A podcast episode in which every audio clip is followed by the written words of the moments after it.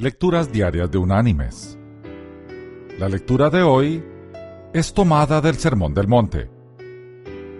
Allí en el Evangelio de Mateo vamos a leer del capítulo 5 el versículo 44, donde el Señor nos dice, Pero yo os digo, amad a vuestros enemigos, bendecid a los que os maldicen, haced bien a los que os aborrecen, y orad por los que os ultrajan y os persiguen. Y la reflexión de este día se llama Como las flores. Un joven le preguntó al sabio, ¿Qué debo hacer para no enojarme? Algunas personas hablan demasiado, otras son ignorantes, algunas son indiferentes. Siento odio por aquellas que son mentirosas y sufro con aquellas que calumnian. Pues vive como las flores, advirtió el maestro.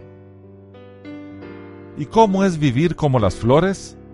preguntó el discípulo. Pon atención a esas flores, continuó el sabio anciano, señalando unos lirios que crecían en el jardín.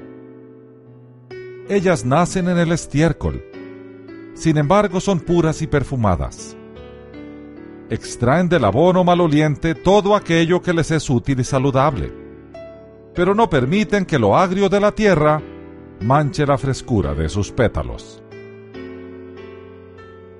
Es justo angustiarse con las propias culpas, pero no es sabio permitir que los vicios de los demás te incomoden. Los defectos de ellos son de ellos y no tuyos.